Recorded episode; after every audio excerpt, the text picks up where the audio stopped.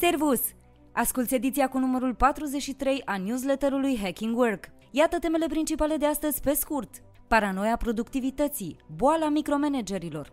Ecranele și rețelele sociale sunt toxice pentru copii. Paradoxul feedback-ului pozitiv. Great Resignation a ajuns la final.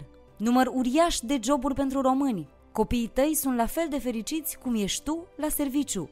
ChatGPT, nou record de adopție și sursă de stres profesional în IT. Eu sunt Ioana Sabu, iar tu asculti ediția cu numărul 43 a Hacking Work News. Să-ți fie de folos! Paranoia productivității, noul microb al șefilor.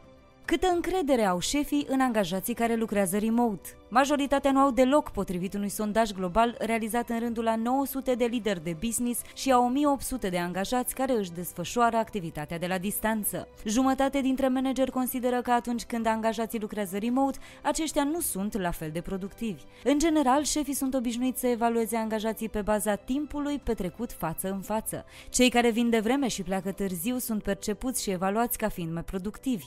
Astfel, angajații remote care muncesc la fel de mult ca și cei de la birou sau în roluri similare, ajung să primească evaluări de performanță mai mici, măriri de salariu mai mici și promovări mai puține. Consecința acestor impresii false despre ce tip de muncă este mai productiv creează o dramă inutilă și îi forțează pe angajați să se întoarcă la birou. Iar acei șefi mai în vârstă și tradiționaliști care fac acest lucru vor continua să piardă angajați valoroși sau să îi aducă, forțați și demotivați, la birou.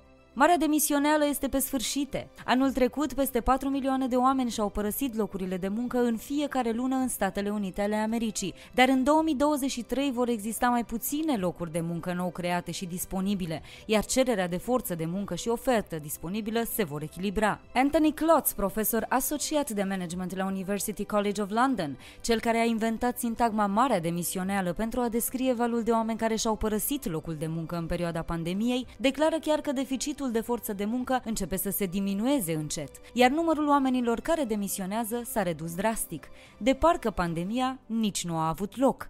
Am încheiat citatul. Copiii tăi sunt la fel de fericiți cum ești tu la serviciu.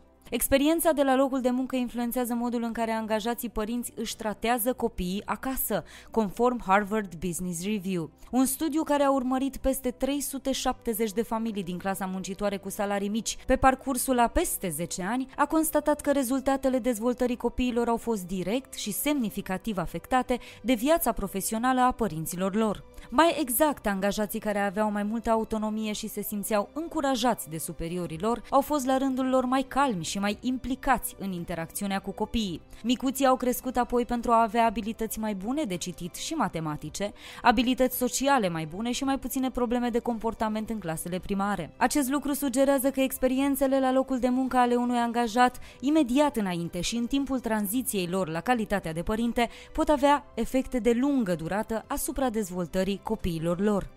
2030 începe cu record de joburi pentru români. În prima lună a anului, numărul de aplicări la joburi a crescut cu 34% față de 2022, realizând un nou vârf pentru ultimii doi ani, în timp ce ofertele de joburi disponibile sunt cu 15% mai numeroase comparativ cu aceeași perioadă a anului trecut, conform mai multor date oferite de platforma Best Jobs citate de Ager Press. Cei mai mulți candidați au aplicat pe Best Jobs la joburi în vânzări, 116.000 de aplicări, management, peste 86.000 de aplicări, financiar, 54.000 de aplicări și IT, telecom, 52.000 de aplicări. Joburile remote sunt în continuare de interes pentru candidați, astfel că numărul de aplicări a depășit 100 de mii în luna ianuarie, cu 40% mai multe comparativ cu începutul anului trecut, iar tot mai multe companii continuă să recruteze activ, afișând salariul în oferta de job. Datele Best Jobs mai arată că în prezent 30% din totalul joburilor disponibile pe platformă în luna ianuarie au fost cu salariul la vedere, comparativ cu anul trecut când ponderea acestora era de doar 22%. Din totalul locurilor de muncă disponibile în luna ianuarie pe platformă, 27% permit un mod de lucru flexibil, cu 10% în întregime remote, iar peste 17% cu împărțirea activității între sediu și biroul de acasă. Avem locul 12 în economia Uniunii Europene. Germania, Franța și Italia se află în topul țărilor cu cele mai mari contribuții în economia Uniunii Europene. România se află pe locul 12 cu un produs intern brut de 300 de miliarde de dolari. Nu ne descurcăm rău, dar suntem încă departe de țările vestice care obțin rezultate mult mai bune, având populații mult mai mici în care muncesc și mulți migranți români. România, alături de Letonia și Grecia, rămâne un jucător important în sectorul agriculturii în Europa, cu toate că ponderea agriculturii în economia țării este mai mică de 5%. Săptămâna de lucru de patru zile câștigă teren, dar are nevoie de adaptare și timp în sectoarele tradiționale. Deși scriam săptămâna trecută despre decizia luată de ING Hubs de a introduce săptămâna de lucru de 4 zile, este greu de imaginat că acest model poate funcționa foarte repede pentru multe dintre companiile din sectoarele tradiționale. BBC scrie că în unele industrii și culturi, săptămâna de lucru de 4 zile nu este realistă, cel puțin pentru moment, necesitând regândirea modelelor de business, proceselor tehnologice și a modului în care sunt definite rolurile în organizații. Cu toate acestea, comentatorii BBC consideră că săptămâna de lucru de patru zile va deveni model definitoriu în tot mai multe sectoare. În consultanță și drept, de exemplu, de la facturarea per oră se poate trece la facturarea după valoarea proiectului. Astfel, cele patru zile de muncă nu vor afecta deloc venitul. În industriile mai puțin flexibile, organizația poate oferi zile libere diferite angajaților, astfel încât să aibă activitate continuă 5 zile pe săptămână, deși oamenii lucrează doar 4. 4. De ce va dura acest proces mai mult în companiile mari? Fiindcă deși au capacitatea financiară de a trece la programul de patru zile, au structuri mult prea rigide. În plus, dacă managerii nu au încredere în angajați, este puțin probabil să o testeze. Totuși, în sectoarele care acceptă deja schimbarea, săptămâna de 32 de ore devine un avantaj competitiv în ceea ce privește atragerea profesioniștilor de top și loializarea angajaților. În țări precum România nu ajută nici legislația, blocată încă birocratic sub amenințarea penalităților la norma de 40 de ore pe săptămână pentru un program full-time. Șomaj în IT? Efectul ChatGPT. Îi vor lăsa noile tehnologii fără loc de muncă pe o parte din inginerii companiilor de tehnologie? Compania ei OpenAI, care a creat serviciul ChatGPT, lucrează la dezvoltarea rapidă a modulului Codex, capabil să genereze secvențe de cod prin transformarea limbajului natural uman în linii de cod informatic în limbajul Python. Analiștii pieței muncii spun că performanțele noilor tehnologii generative AI vor produce un șoc în piața muncii și vor schimba radical modul în care lucrăm, fiind obligați să integrăm roboții în activitatea noastră. Întrebarea este câți dintre noi sunt pregătiți pregătiți să se adapteze acestei noi realități. ChatGPT stabilește și un nou record global de adopție. Chatbotul OpenAI a depășit pragul de 100 de milioane de utilizatori lunari la doar două luni după lansarea oficială, relatează Reuters, stabilind un nou record de viteză în adopție. Ca referință, deținătorul anterior al acestui record, TikTok, a avut nevoie de aproximativ 9 luni de la lansare pentru a ajunge la primii 100 de milioane de utilizatori, în timp ce pentru Instagram a durat 2 ani și jumătate. OpenAI intenționează să continue îmbunătățirea serviciului, adăugând totodată totodată noi facilități și asigurând platformei tot mai multe surse de învățare prețioasă. Recent a lansat abonamentul premium ChatGPT Plus, care va oferi clienților acces în platformă la ore preferențiale, timp de răspuns redus și acces prioritar la noile funcții. Abonamentul ChatGPT Plus este disponibil momentan doar pentru clienții aflați pe lista de așteptare din Statele Unite ale Americii. Oamenii cu inteligență emoțională înaltă pun mult accent pe mesajele de recunoștință scrise. Dacă te simți inconfortabil când vine vorba de exprimarea recunoștinței, cercetările arată că nu ești singur. Mesajele scrise de mulțumire sunt o formă de exprimare a recunoștinței, dar puțini oameni apelează la ele.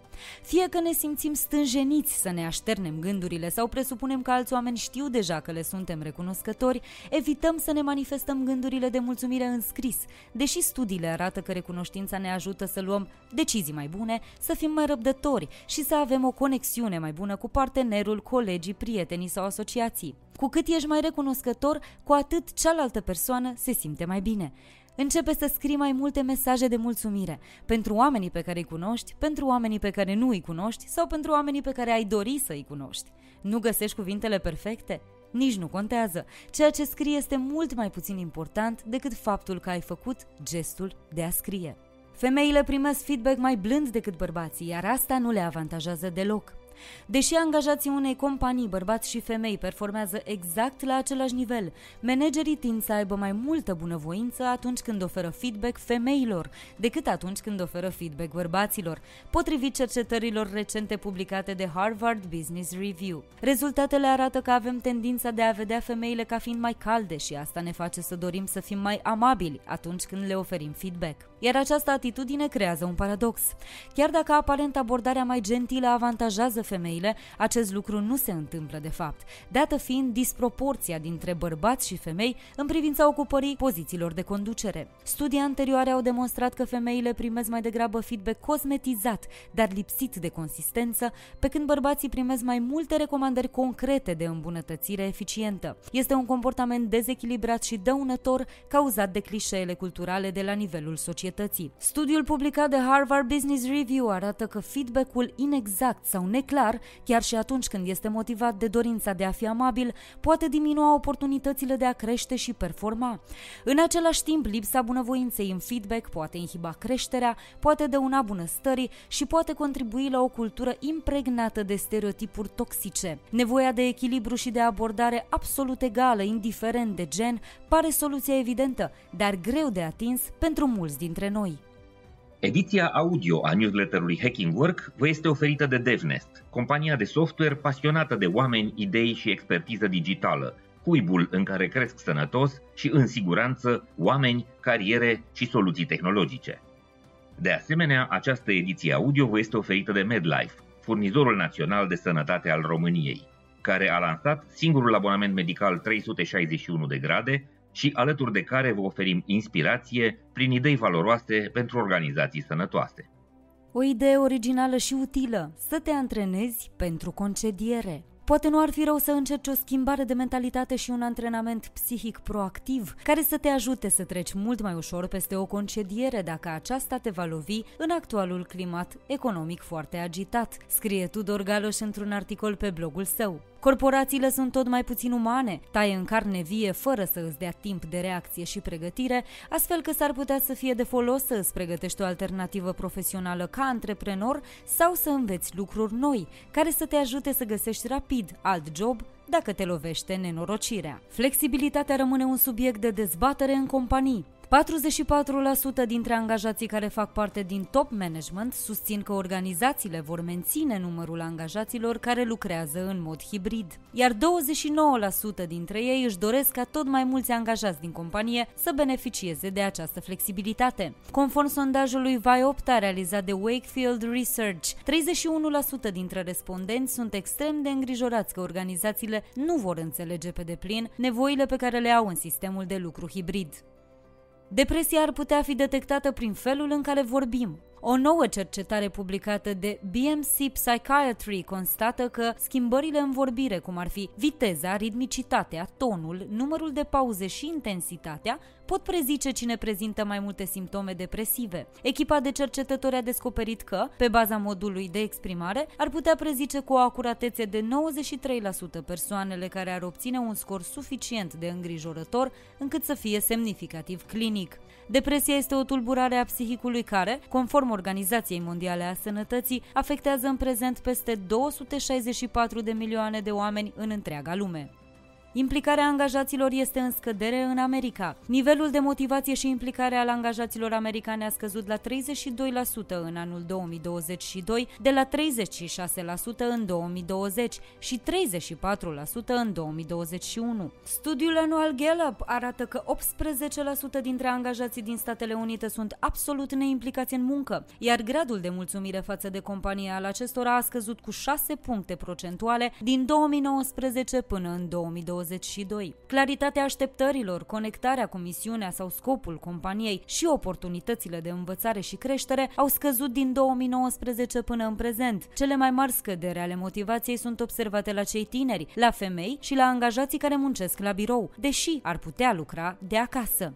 Industria auto ar putea beneficia de pe urma concedierilor Big Tech. Giganții din tehnologie au concediat zeci de mii de oameni pe care producătorii de automobile sunt pregătiți să îi angajeze. Companiile din acest sector duc încă o luptă asiduă în căutarea de noi talente, conform publicației The Insider, mai ales că nevoia în procesele de electrificare și producție modernă sunt foarte mari, în timp ce fondul de talente, din afara acestor valuri de concedieri, rămâne încă unul relativ mic. Știința confirmă, femeile muncesc mai mult și mai greu decât bărbații. Un studiu efectuat de antropologi asupra grupurilor de agricultori și păstori din China rurală, o zonă cu o mare diversitate culturală, arată că femeile muncesc mai din greu și mai mult timp decât bărbații. Conform rapoartelor personale și a trackerelor de monitorizare a activității membrilor unei familii, femeile au mers în medie peste 12.000 de pași pe zi, în timp ce bărbații au mers puțin peste 9.000 de pași. Deși este clar că și bărbații au muncit din greu greu, au făcut-o totuși mai puțin timp decât femeile, având grijă să-și lase totodată mai mult timp și pentru activități sociale, de relaxare sau odihnă. Rezultatele au fost puse pe seama puterii inegale de negociere într-o gospodărie, vizibile mai ales în societățile slab dezvoltate, ce poate duce la contribuții inegale la parteneriat. Pare că indiferent pe ce parte a globului ne învârtim, lucrurile stau cam la fel, doar că uneori canapeaua pe care zace soțul cu o bere în mână este înlocuită de o căpiță de fân. Chiar dacă efortul fizic fizic este uneori mai accentuat în cazul bărbaților, durata efortului și complexitatea sarcinilor zilnice sunt mai mari în cazul femeilor, care, dincolo de profesie,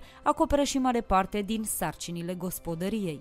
Ecranele sunt dușmanul copiilor pe termen lung. Folosirea ecranelor pentru a distrage atenția copiilor le înrăutățește comportamentul pe termen lung. Noile cercetări avertizează că părinții ocupați cu jobul, mulți dintre cei care lucrau de acasă, au fost nevoiți să relaxeze limitele de timp petrecut de cei mici în fața ecranelor în timpul pandemiei, iar un nou studiu confirmă că această strategie de distragere s-a păstrat și după încheierea cele mai dificile perioade, mai ales în cazul copiilor mici. Distracția digitală oferă copiilor mai puține oportunități de a învăța metode pentru gestionarea emoțiilor negative, cum ar fi plictiseala sau furia. Coautorul principal al studiului și pediatrul de dezvoltare comportamentală Jenny Radesky sugerează promovarea unor tactici alternative pentru a face față emoțiilor negative, cum ar fi experiențele senzoriale sau oferirea unor modalități sănătoase de canalizare a frustrării, precum lovirea unei perne. Ea sugerează de asemenea că stabilirea în avans a limitelor de timp de acces la ecranele digitale poate ajuta la evitarea evitarea crizelor de furie. Mai mult, specialiștii avertizează, rețelele sociale ar trebui interzise până la 16 ani. Vârsta de 13 ani este una mult prea mică pentru folosirea rețelelor sociale de către copii, susține Vivek Marthi, șeful biroului de chirurg general din cadrul Ministerului Sănătății al Statelor Unite ale Americii. Într-un interviu acordat televiziunii CNN, Marthi spune că ar fi bine ca părinții să ia în considerare limitarea accesului copiilor pe rețelele sociale până la vârsta de 16 ani sau mai mult. Avertizmentul acestuia vine în timp ce cercetătorii continuă să analizeze legătura dintre utilizarea de către tineri a rețelelor sociale și sănătatea mentală și dezvoltarea creierului. Iată ce a declarat acesta. Este o perioadă în care este cu adevărat important pentru noi să fim atenți la ceea ce se întâmplă în modul în care adolescenții se gândesc la propria stimă de sine și la relațiile lor, la mediul deformat și adesea distorsionat al rețelelor sociale care cauzează dezamăgire multora dintre ei. Am încheiat citatul. Putem recupera somnul în mod eficient. Fiecare oră de somn pierdută e ca o datorie care se tot acumulează la bancă. Chiar dacă soluția evidentă e să nu acumulezi astfel de datorii, diferite situații personale te pot forța să dormi mai puțin decât trebuie. Ca să nu rămâi dator sănătății tale, este însă important să plătești cât de repede posibil această datorie. Ai pierdut o oră de somn azi noapte? Oferă-ți atunci 20-30 de minute de somn în plus astăzi. Viața ta are un ritm prea alert ca să faci asta în timpul săptămânii. Recuperează fiecare oră pierdută de somn în weekend sau oricând este posibil pentru tine. Cum orice doctor bun recomandă să previi în loc să tratezi, te sfătuim să-ți planifici un program consistent de somn. Astfel poți evita probleme medicale precum obezitatea, bolile cardiovasculare, creșterea riscului de cancer sau problemele imunitare. Asta a fost tot pentru astăzi. Dacă ți-a plăcut Hacking Work News, trimite acest link și prietenilor sau colegilor tăi. Pentru concursuri, poluri, caricaturi și resurse video care nu pot fi transpuse în ediția audio, accesează cu încredere varianta scrisă a newsletterului. Ne poți citi pe hackingwork.substack.com, găsește episoadele noastre pe YouTube, Spotify, Apple Podcasts și toate platformele populare de streaming. Ne poți scrie pe news.hackingwork.ro eu sunt Ioana Sabo și îți mulțumesc că ne asculți, că ne citești și ne rămâi aproape. Ca să mergem cu toții mai fericiți la serviciu, nu la scârbiciu. Ne reauzim la newsletterul viitor. Servus!